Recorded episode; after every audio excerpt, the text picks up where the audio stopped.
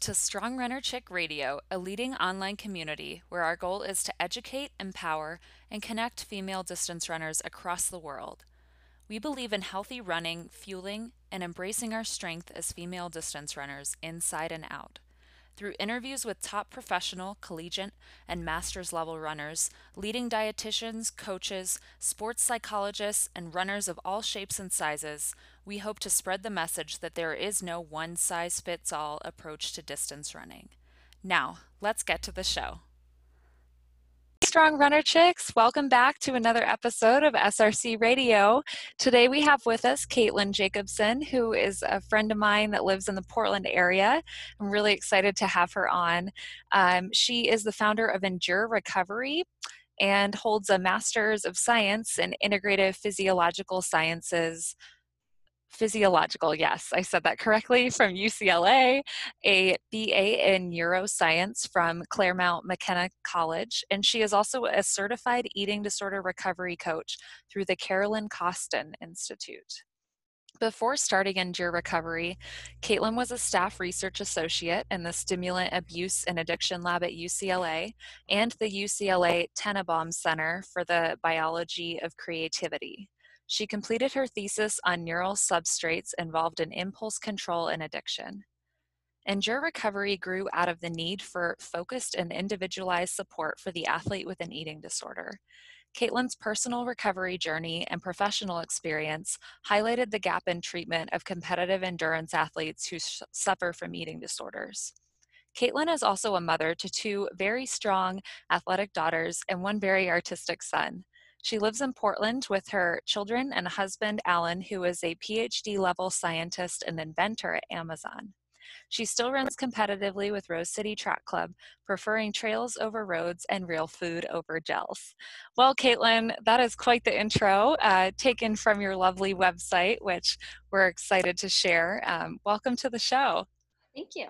It's fun to be here. Yeah super excited to have you on. Um, so, a question we kind of always start everyone off with is just how you first got your start in running or athletics. Okay, um, great. Yeah, so I I feel like I've really been running my whole life. I have always been a runner, um, though I didn't formally get into it until high school, junior high age. Um, but I before that I was just always the kid running around the neighborhood um, with my siblings. I'm one of four kids, and then I grew up playing kind of the traditional ball sports, basketball, volleyball, and I remember I always, I was I was decent at basketball, um, but I was really good at getting down the court super fast and stealing the ball. Um, but then I just couldn't score or do anything with it. Sounds a and lot like me. yeah. yeah. I think I, I didn't know running was a sport itself until my sister, who's a year ahead of me in school, um, started high school and she started running cross country. And I went to a summer running practice with her um, and we did a mile time trial. And I just thought it was like the f- most fun thing in the world um, to run with about 50 other girls just on the roads. Um, and then it really clicked for me. And I do remember feeling like this, like, oh, this is like one of my greatest passions, and I love it. Um, and really, it hasn't changed much to this day. Um, yeah, that was like 18 years ago now, wow. I think. And um, yeah, and then I began to have some success in it, which is always validating, and especially being one of four children to get some awareness and recognition. Um, and so I continued running through high school and then um, knew that's what I wanted to do in college too, was to keep racing. Yeah, I love hearing kind of the the inklings of when the passion was first ignited back in the day, and really mm-hmm. exciting to kind of hear about that. Um, how did your running journey kind of evolve from there? Like, what was your collegiate experience and transition like? Mm-hmm. Yeah, that's a great question. Um, so through high school, I had a pretty non-traditional um, running time then because I went to a very small high school, um, not the same school as my older sister, and I was actually the only runner there. And so I was my own cross country team, um, which is not super fun. so I, of course, still loved it, but I I missed. I always wanted a team. I just couldn't get people who wanted to run with me. Um, and then in tra- yeah track I there was a track team at my high school, but um, no one took it very seriously. We didn't really even have a coach, and so through high school, I pretty much just coached myself, or got coaching training advice from local high school coaches. Um, and my dad, on paper, was my um, my coach, so that wow. he entered me into meets. Um, it also, I'm very close with my dad, and always have been, and that was like a really deep bonding experience for us to go to all the meets together um, and just to, for that to be our thing, which was neat. Um, and then, yeah, my junior year of high school, I started to um, just have more success. And that's when I got really serious about running. And so I started to get some attention from collegiate coaches. Um, I knew I wanted to run Division three um, because I really, I wanted to go to a small co- college. Um, I didn't want running to feel like my job ever and I wanted to focus on academics. Um, so I sought out lots of Division three schools, and Claremont McKenna College is in um, located outside of LA. It's the only school I looked at on the West Coast. Um, and when I was doing visits, it was all in the wintertime.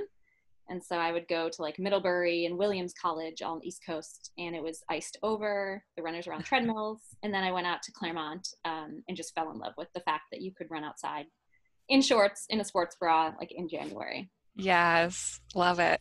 Um, and where did you grow up? I don't think we oh. really oh. we missed that part. yeah, um, I'm from Chicago. I grew okay. up on the south side of Chicago. Mm-hmm. Um, yeah, kind of on the southwest side. Yeah. so, um, was it challenging to go to end up deciding on, you know, California, both for yourself and your parents living kind of far away? Was that a, a challenge to transition?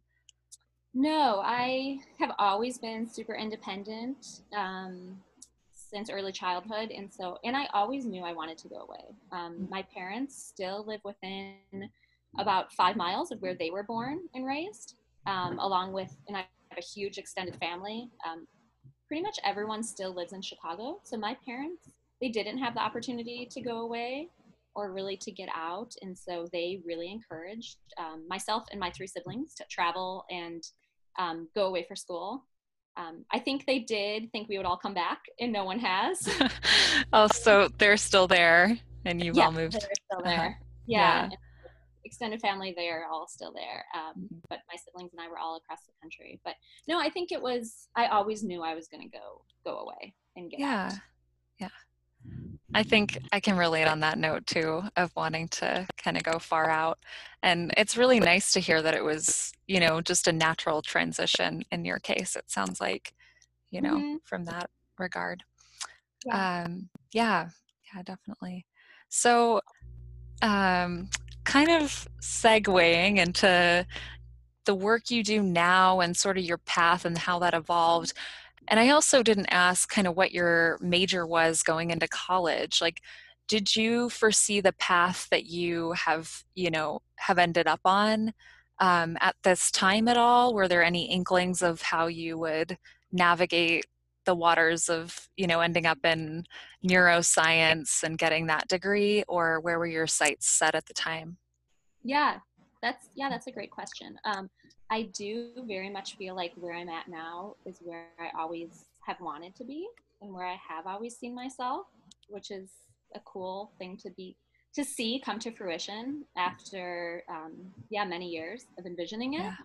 I yeah in a high school um, was when I really was beginning to struggle with um, severe restrictive anorexia and eating disorders. Um, it was very much tied into running um, but also just a lot of personal a lot, a lot of personality traits and mm-hmm. early kind of childhood traumatic experiences I had that formed me into this person, put me at high risk, mm-hmm. um, which I'll yeah I'll get into if you'd like in a little bit too. Um, but I always knew um, yeah so in high school i struggled with that a lot continuing on in college um, all really in silence i was not open about it um, i also not a lot of help was available at the time. Um, I and I wasn't offered a lot of support. Um, I think there was some of it not offered, and some of me denying it. Um, also, a lot of the notion felt like if people ignored it, it would go away, and mm-hmm. so not putting more attention on it. Um, and halfway, so about halfway through college, I knew I wanted to, I was studying neuroscience. Um, mm-hmm. I had some really incredible professors, and I knew someday I want to work with people with eating disorders. Um, but I knew I was also still kind of in the thick of it myself. And so I mm-hmm. knew it was not the time. Um, but I did, even at that time, I started researching some jobs in the eating disorder field um, and internships for after college. And one of them happened to be um, Monte Nido, which is a world renowned eating disorder facility um, started by Carolyn Costin, who years later I completed my eating disorder recovery um, coaching certi- certification from. And I did end up working at one of her centers, the Eating Disorder Center of Portland, a few years ago. Um, so it, it's funny to look back on like when I was 18 in college, I knew I wanted, I was looking at jobs at this place, mm-hmm. um, but still struggling myself. So I'm glad I didn't pursue that at the time. Mm-hmm. Um, and then after college, yeah, post college, I had a great opportunity um, at UCLA to work in the addiction research lab there with um, meth and cocaine addiction. And um, really, it was an incredible experience. And even during all my time there, I was constantly looking at jobs um, to work in the eating disorder world and to get into that um, and to study like the neurobiology of that. So I was always doing that to some extent. Um, but yeah, just life was unfolding in different ways. And then after moving to Portland uh, just about two and a half years ago, right away, I applied for a job at the Eating Disorder Center of Portland um, and discovered like, yes, this is where I'm supposed to be. I love this field and then that's when I um, went to get my certification so I could do it privately and mm. really so I could focus on working with athletes. So good. So much to unpack there. Um, I really like how you took us through your journey. And I think it's really helpful. A lot of our listeners are still in college or about to go off to school and kind of navigating their, you know, figuring out how their path is going to unfold. So it's really neat to kind of look at it and see your perspective looking back. Mm-hmm. Um, yeah, so kind of starting with your own personal journey, right? Because I think that's really a big piece there that led you to this. It sounds like. Um, do you mind sharing a little bit more just about kind of the process of realizing that you had an eating disorder and seeking, you know, um, seeking help for it? How mm-hmm. you went about that? Yeah. So that is again i kind of had a non-traditional um, path towards recovery really in the fact that i did a lot of the work on my own um, i didn't have professional help um, for most actually for my full like 10 years that i spent um, struggling with the eating disorder. In high school my parents did take me to a nutritionist and to a top um, sports medicine doctor in chicago who worked with marathon runners and elite runners. And um, none of these people really knew how to handle it still. And there was just a lot of um, insensitivity i would say and kind of looked at me and said oh she looks like a typical runner um, yeah we're not too worried i did at the age of 16 i did have a bone density scan and was diagnosed with osteopenia um, so borderline osteoporosis and even that at the time definitely did not scare me because I was running faster and faster. And I was like mm-hmm. only getting better at that point and still getting more college coaches calling me and recruiting me. Um, so even though some doctors were predicting, okay, in a couple of years you are going to be injured and this is going to affect you, um, I was just stuck in that really that like strong self identity as a runner and as um, someone with an eating disorder and it became it was such a big part of me. Um, i didn't know how to get out and i unfortunately didn't have the right support. The program i ran at in college was not very supportive at all and unfortunately a lot of the girls on our team were struggling um, and coaches we were i felt like i was treated very much as a disposable runner um, to be honest and it was not a positive experience um, I spent finally in college is when I was diagnosed with my first stress fracture. And then it just um, continued to have stress fracture after stress fracture. But still, I was so in it that my whole identity had been wrapped around being a runner. And so I didn't, um, it was super scary for me to to be anything else or to even confront it at that time um, without the support. And so it wasn't until later on in life that I was able to face it. Um, a lot of it's still on my own, but really in the last uh, the last few years, last several years now, working with an incredible therapist um, and doing a lot of the healing work and looking at my different puzzle pieces that contributed to the to the eating disorder. Um, yeah, because there's a lot there's a lot there, and there's mm-hmm. I think there's so many factors that are involved in um, in developing an eating disorder. Yeah. Well, I really commend you for for sharing and for doing the work and it sounds like you're still, you know, it's never a process of just like I'm healed, I'm fine now. It's ongoing, you know, really with anything to to do the work and continue that. Um, the last little bit there, you were kind of alluding to all the factors at play. I'm curious if you could share a little bit more for maybe those who aren't as familiar or who are even experiencing signs in themselves or others, what some of those compounding factors, you know, maybe for you personally or just in general, um, kind of what you notice with clients that you work work with. Yeah, yeah, so I think that we all have so many different puzzle pieces um, from our genetics, uh, the way we're wired, to early childhood experiences. Um, traumas play in. Then when puberty occurs, is really is the typical onset for eating disorders, and that is the path mine took. Um, when I was yeah, as I mentioned in the beginning, um, that I've always been a really super independent person. Um, a lot of that is I was born second child into a family um, of really extreme poverty at the time. And my father, he is blind. He had lost his sight in an accident when um, my older sister, when my mom was pregnant with my older sister. So at the time I was born, my parents had two, they were 20, um, yeah, 20 years old they had two babies. My dad had just lost his sight um, for the rest of his life.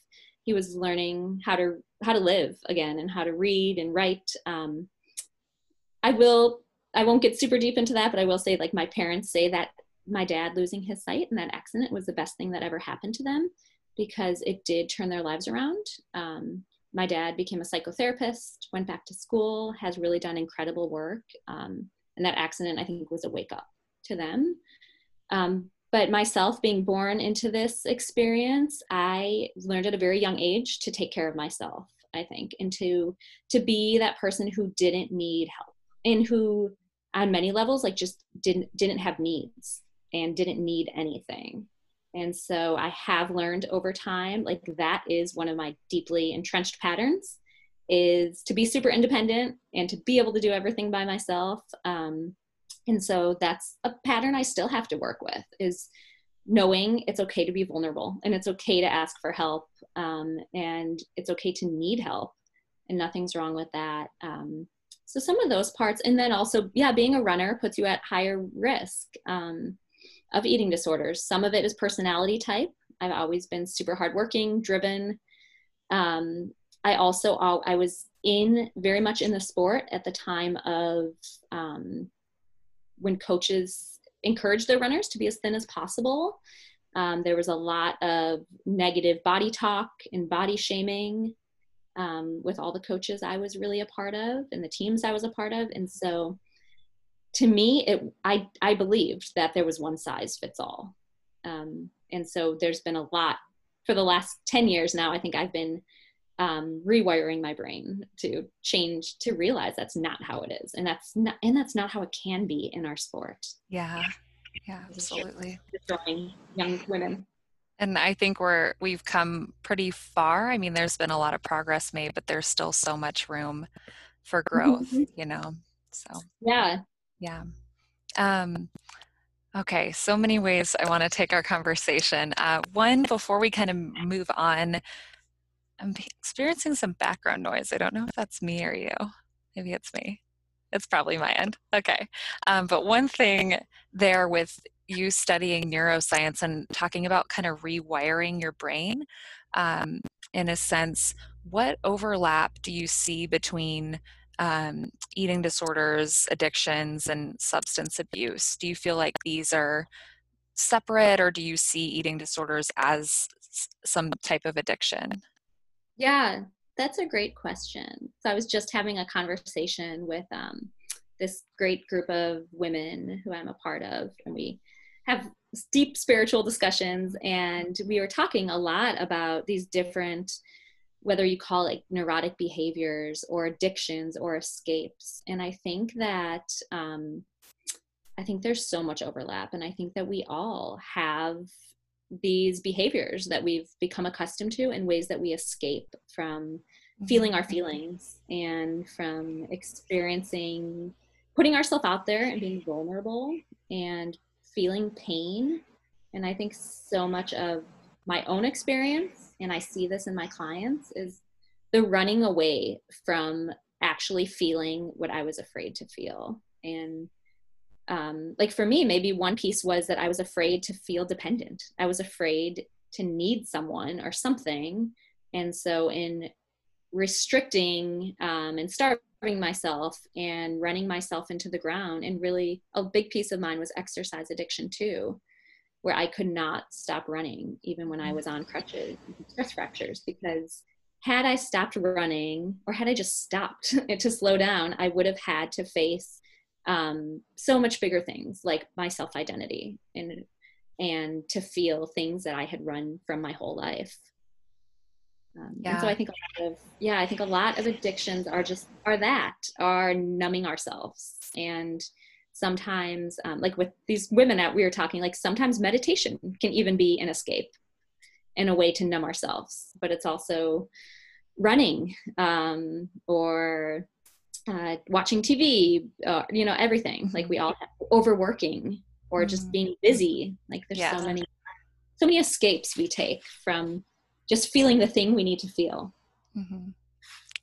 So coming back to kind of that that self identity piece, right? Because that's something we talk a lot about at SRC is just like this identity of being wrapped up in the sport of running and how you can mm-hmm. break free and see yourself as more than that um, what were a couple things maybe that you did and or that you help your clients to do to kind of break break that apart a little bit more like focus on the mm-hmm. puzzle piece and and see themselves as more than a runner and i'm also curious how you know you're a runner today i imagine you kind of still see yourself as a runner in a way or mm-hmm. you do running but how has that evolved since you had your eating disorder and since you've you've been working on it over the years um, to cultivate more of a healthy relationship with it? Yeah. Yeah so i think a lot of my work with clients is looking at passions and looking at things that light us up and that really like set your soul on fire and that you get excited about.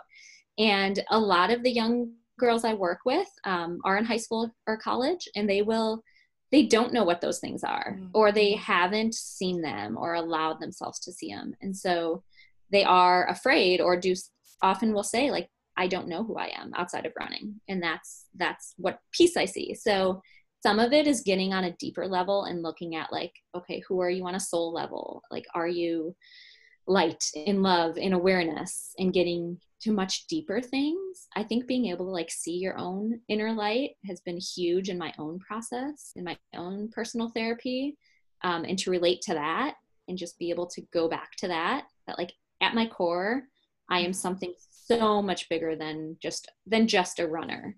Um, i also think a big piece is the people you surround yourselves by surround yourself by and for me like being a part of a team now I'm very um, intentional about the people I'm around and choosing Rose City Track Club.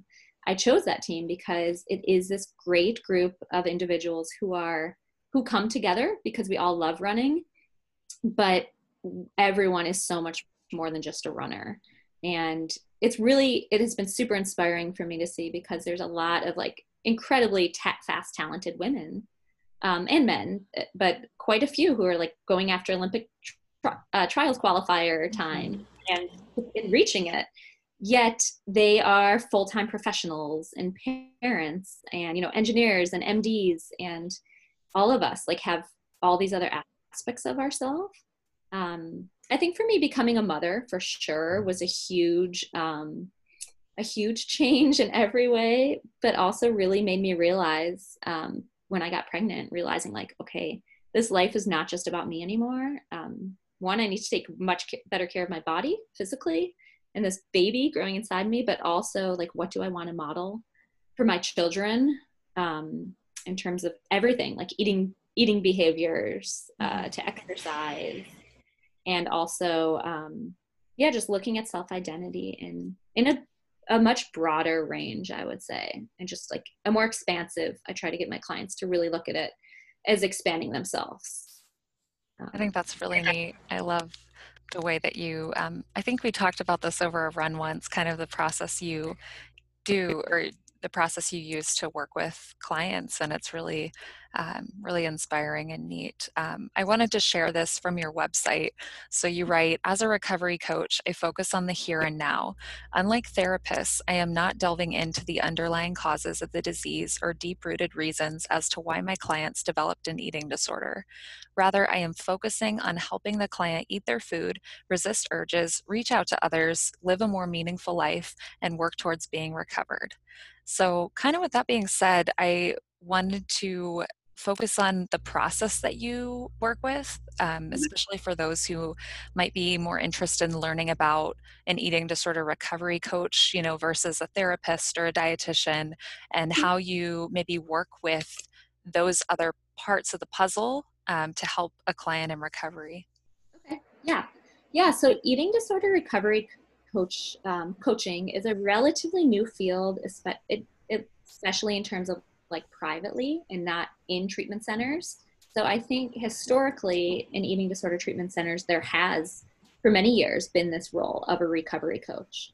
And in the treatment center, the way the coach works is, and I can say this because this is what I did when I worked at Eating Disorder Center of Portland, is I um, essentially i was in charge of a group of adolescents uh, say 10 adolescents and i would spend every minute with them from the time they arrived um, and this was an outpatient or a partial hospitalization program which essentially means the girls spend 40 hours there a week like eight hour days. And so in that realm um, the recovery coach is eating the meals with the client like just doing day-to-day activities. So i would um, eat with them, do homework with them, read with them, do activities, sit in on their group therapy sessions. I was basically with them for uh, prepping meals with them, helping them make their food, uh, talking about, you know, just hanging out in the milieu and like discussing anything from teen drama to like which boy they liked or what was going on at school um, to deeper things, of course, of like what was going on in their lives and their families and what led them to their eating disorders. Um, but then on the private, so the private sector, the way this coaching um, business works is that Carolyn Costin, that um, really she's this eating disorder guru um, in the field, still does a lot of work. She started this program because she saw the need that there's a lot of girls who and and males as well um, who come out of treatment centers and they don't have support networks and they don't have a lot of like strong a lot of additional help. And yes they see their therapist once a week or more or less um, but they need someone to help them with the day-to-day stuff. And they need someone to like, like text and reach out to when it's mealtime and they don't want to eat. And so a lot of my piece um, and when carolyn was a therapist like in the 70s she used to do this work. Like she would eat a meal with a client and she would talk with them and they would call her up at home, you know, mm-hmm. late at night. But now in the therapy realm, that's just, it, it can't happen anymore. It doesn't happen um, for a variety of reasons. So as a coach, I have clients, um, we'll eat meal sessions together, either live or virtual. Um, you know, we'll prep our lunch together and then mm-hmm. sit down and eat together. And we'll do meal challenges. So if someone like is ready to do food exposure and if they're afraid of eating pizza, like we'll eat pizza together or we'll go out for pizza together. And then they can check in with me after. So there's a lot of texting back and forth um, or emailing um, between sessions. So typically i'll meet with a client like once a week where we do a one hour session and do goal setting for the week um, weekly check-ins like some assignments together depending on what where they're at. And it's all over the board like every every individual, of course, is unique in where they are at. In some girls, we do get into the deeper stuff and they're ready to look at like big pieces of self identity and who they are and on a soul level and do this like deeper healing. And some of them, we spend our whole time talking about eating that muffin that they couldn't eat for breakfast um, and things like that. But it's, yeah, it's a lot about focusing on like the food and getting in the exercise um, and kind of being that support person for them as they wean off the eating disorder. That's really neat. I I love the concept of of sort of having having a coach available and the fact that you can be virtual too for those who maybe it's like a lower barrier to entry in a way versus yeah. needing to go yeah. you know not yeah. a replacement necessarily right but mm-hmm. more of a an addition so yeah totally yeah so presently none of my clients uh, live in portland everyone they're across the country and we meet virtually um, and it's funny some of them i've been working with over a year year and a half that sometimes we'll joke like, "Oh yeah, we've never actually met." Never yeah. We have developed this relationship. Yeah. Um, yes, and most of my most of my clients do have therapists, okay. and many of them have dietitians as well. And I am fully supportive of that and um, helping clients. Like I'm just another member of their team. Mm-hmm. So I'm not, like you said, I'm not in replacement of that. Definitely. Yeah.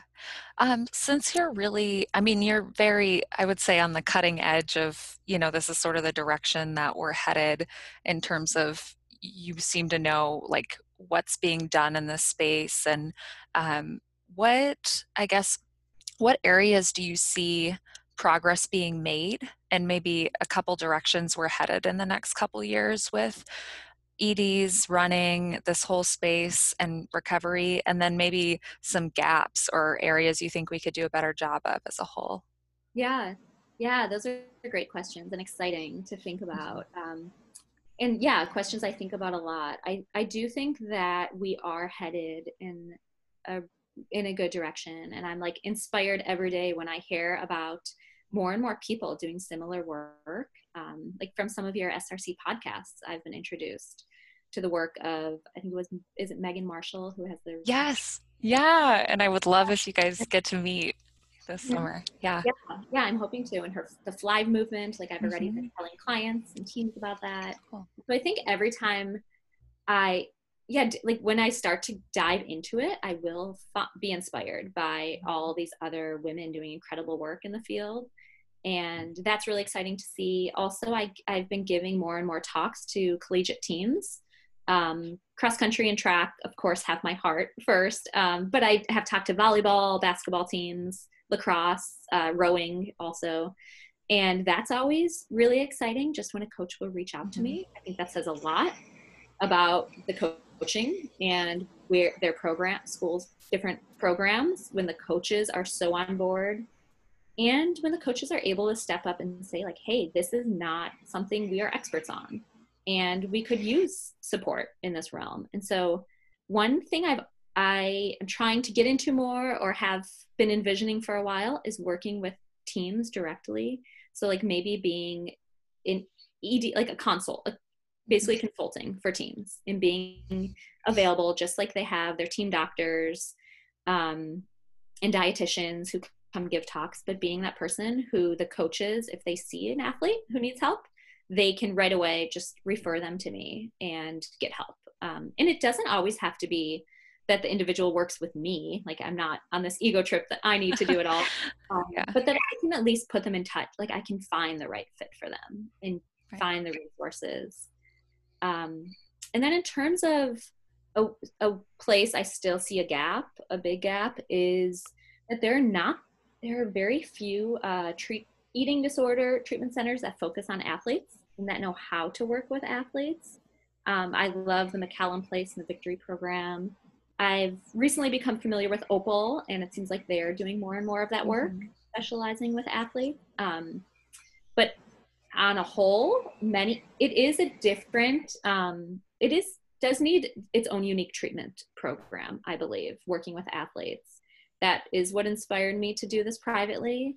Um, is that at the Eating Disorder Center of Portland, they there is not a specialty program for athletes And I just saw that gap that we would have girls come in and they are told um, almost to drop this piece of their lives of being an athlete. And I just knew looking back on myself at that age, like that was, that would have been so hard and probably not even um, so productive. Like I think running, running always was that constant in my life and it has um, it has also done incredible things for me and like brought me out of the eating disorder as much as it contributed to it or more brought me out of it more so i think yeah yeah that's really unique i think seeing it more as how can we integrate this instead of just you and running have to be totally mm-hmm. separate right and figuring out a way to way to make them work together in conjunction really um, is mm. important Hey, Strong Runner Chicks, quick break here.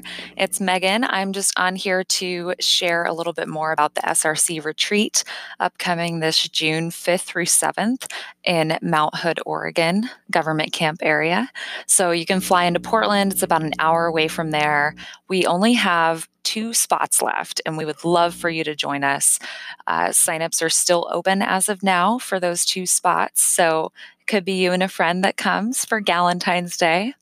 Um, some of our sponsors and partners I want to give shout outs to real quick Happy Mountain Kombucha, Nutso, Momentum, Territory Run Co, Wild Way, Fem uh, Protein Powder, Portland Bee Balm, Trailhead Coffee Roasters, and Live Bar.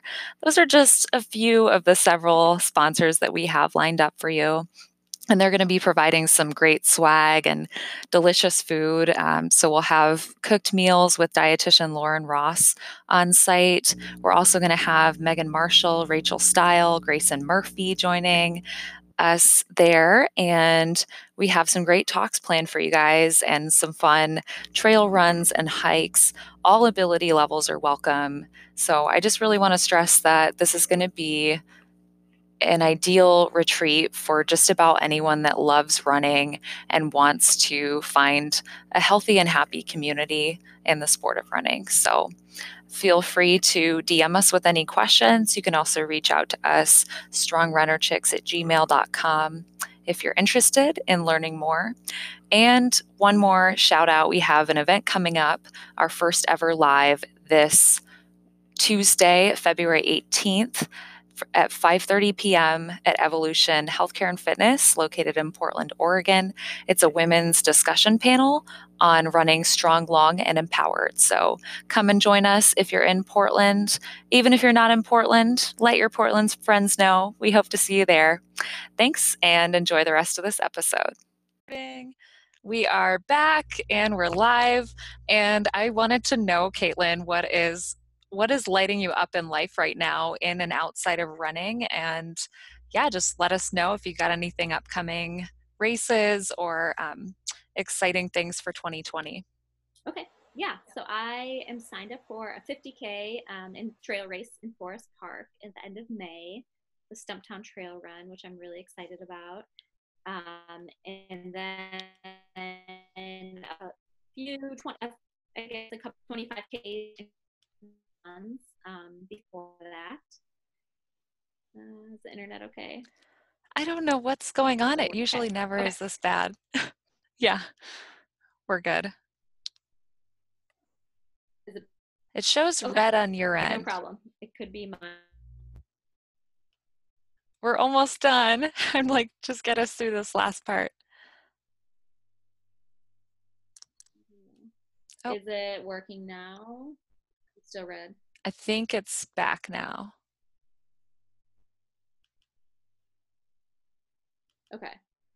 Yeah. Okay. Just let me know interrupt right away. Okay. If it disconnects. Okay. Okay. So We're good. Yeah, I'll just continue. I was there. Okay. Um, okay. Yeah, I'm excited for those races. Mm-hmm. Um, 2019 was a really interesting year for me. Um, and the fact that I, on one hand, I ran PRs in like every distance, almost from like the mile to the 50K, um, and won some fun trail races. But I also, in a 10 month period, had two big injuries that took me out of work for a while.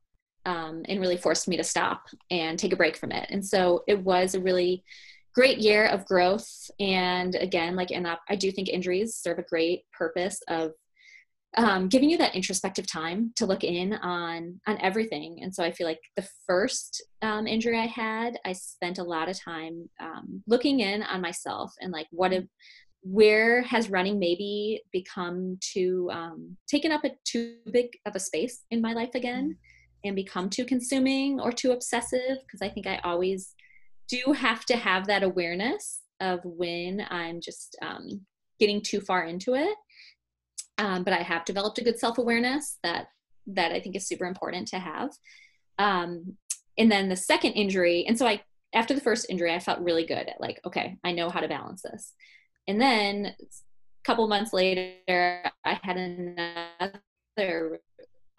And so then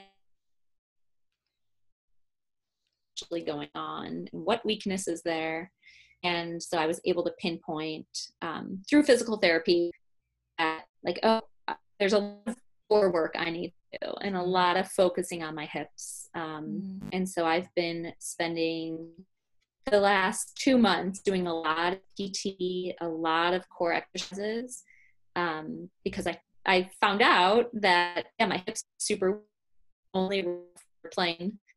Mm, yeah. Don't do any a lot of additional strength work. Um, mm-hmm. You're just mm-hmm. gonna have those weak.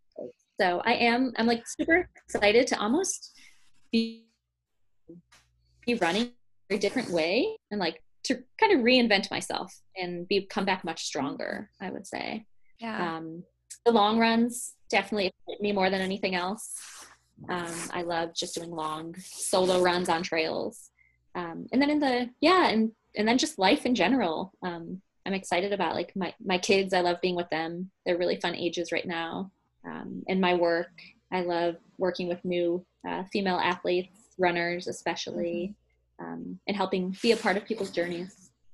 Yeah, yeah. Oh, good. Um, well, we're almost to the end of our episode. One question I always like to ask is looking back, what advice would you give? We talked a little bit about perspective. What advice would you give to your younger self? Mm, yeah. Um, yeah, I do this in my talks sometimes. I'm trying to think, what did I just tell someone? the first thing I always think is slow down and be kind to yourself.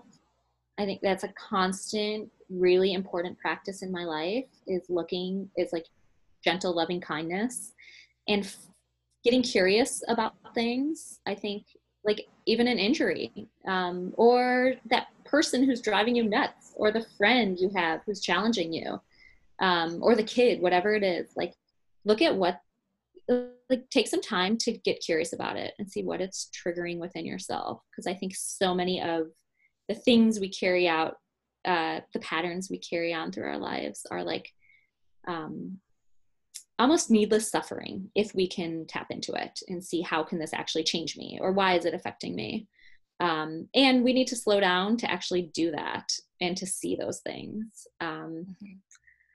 yeah and i think just to yeah, I think those are probably the biggest thing. Kindness is huge to yeah. always like look at how you're talking to yourself in the inner, mm-hmm. I would say the inner voice and self talk is really important too and can be very telling. Yeah. Um, I have to ask because I noticed in a recent Instagram post your stack of books, which I was mm-hmm. like, these all look amazing. Um, what are a couple of resources that maybe you recommend most often to clients or just that are um, that you're most passionate about or interested in right now in terms of books podcasts mm-hmm. websites anything else yeah yeah i'm in the last two years especially i've just been like pouring through books and loving reading really good books and learning so much from them i feel like i'm often like studying um, i always consider myself a student mm-hmm. so i've become um, really interested in Buddhism and healing practices from like Buddhism practices, Buddhist practices. So uh, anything by Pema Chodron, I recommend. Um, she writes "Fail, Fail Again, Fail Better" oh. for big ones. wonderful. Yeah. Um, especially to like the young, I think like college um, age is really um, approachable. Mm-hmm. Um, so anything by Pema. Okay. I I love Michael Singer. The mm-hmm. Untethered Soul is a book I recommend to a lot. Oh, I love that one. Yeah. Yeah, that's a favorite. Right now, I'm reading. Um, oh gosh, what is it called? I probably have it in my purse right here. I saw Radical Acceptance. That's yes, yes, by Tara Brach. Uh-huh. That's a great one. Also, um, Already Free by oh. Tift is really great, and it's Buddhism meets psychotherapy mm. um, on the path of liberation. I think his work is really and kind of enlightening. Um, and then podcasts. Yeah, I, I have been recommending SRC to all my clients, and oh, thanks. A lot of people are really excited about it. Um, I also am enjoying listening to um, Sounds True, the Sounds True mm. podcast called uh, something at the edge, Insights at the Edge. Oh. By Tami Simon is wonderful. She goes really, really okay. deep with a lot of therapists. Um, yeah, those are and I I like the Morning Shakeout by Mario Fraioli. Oh, yeah, too. that's a good one. That's a favorite. Yeah. Yeah, I'm constantly getting new books from the library and Amazon Prime and just filling up bookshelves. yeah, likewise. Love it. Um, well, thank you. Thanks for sharing. That's a great library to start from. Um, another question before we get into our final one is how can listeners connect with you? What's the best way to do that? Hmm. Yeah, that's a good question. Uh, Instagram is great. Um, it's just at Endure Recovery, and it's all like one word Endure Recovery blended together. Um, also, I have a website that's www.endurerecovery.com, and um, my phone number, everything is listed on there. Okay. Um, email, any yeah, any mode of contact, and I I always like in my talks, I always encourage people to reach out and tell them that I'm here to like some just to listen if that's all they mm-hmm. need. And sometimes I'll have a girl call me and just talk to me and tell me like what she's struggling with and ask a few questions and sometimes I never hear from that person again or sometimes we start um, work together. So yeah, always I always want to be available there basically as a person to um, to reach out and to listen. Mm-hmm. And then you offer team talks as well, right? Mm-hmm. Is this yeah. just within sort of the Portland area or Washington at all? Um, no, a lot of them. So a lot of those have been to California teams, actually. Oh. So many of them virtual talks as well. Okay. So where. the whole Pacific Northwest region kind of up for grabs if yeah. you're tuning in and you're like, let's bring Caitlin to my school or my team. Cool. Yeah, and I'm always okay. happy to travel too, and even like yeah. live. I can make that work okay. too. Great. Um, last question we always ask our guests is what does being a strong runner chick mean to you? Mm. Yeah, I think it means respecting myself and my body, listening and trusting, um, kind of in my own inner wisdom, and knowing that I can trust myself. Um, and that if I do slow down and just listen to myself, like I know what's I have the answers. Yeah. I love the inner wisdom piece. We actually have not gotten that before, so it's a it's a great take on what it really means. Mm-hmm. Um, thank you again for being on. Do you have any any final like shout outs or anything else you wanted to let listeners know about? Um yeah, good question. I think just thank you for having me. I'm really honored to do this and to be a part of Strong Runner Chicks. Um, I love the movement that this is taking, the plate direction it's taking our sport in. Um, like I said, I'm so passionate about running. I love it. Um, but I do, and even more than that, I love to see the direction it's headed towards, like mm-hmm. allowing all women to feel like it's a place where they fit in um, and a place where they feel strong and empowered. Like helping young women especially feel empowered is a huge part of my mission. Um, and so yeah any organization that's supporting that um, i'm excited to be a part of. Yes. Well thanks for being on. We really really appreciate you sharing your your wisdom and knowledge with us. And um, it's very very helpful to hear, and I know a lot of listeners will resonate. So, um, yeah, thanks again, Strong Runner Chicks, for tuning in to another episode of SRC Radio. We look forward to hearing how you like this one. Be sure to leave a review. All right, bye for now. Thanks for listening to the Strong Runner Chicks Radio. Do us a favor and leave a review in iTunes to help spread awareness and foster the SRC community. Additionally, make sure to follow us on Instagram, Facebook, or Twitter at Strong Run Chicks.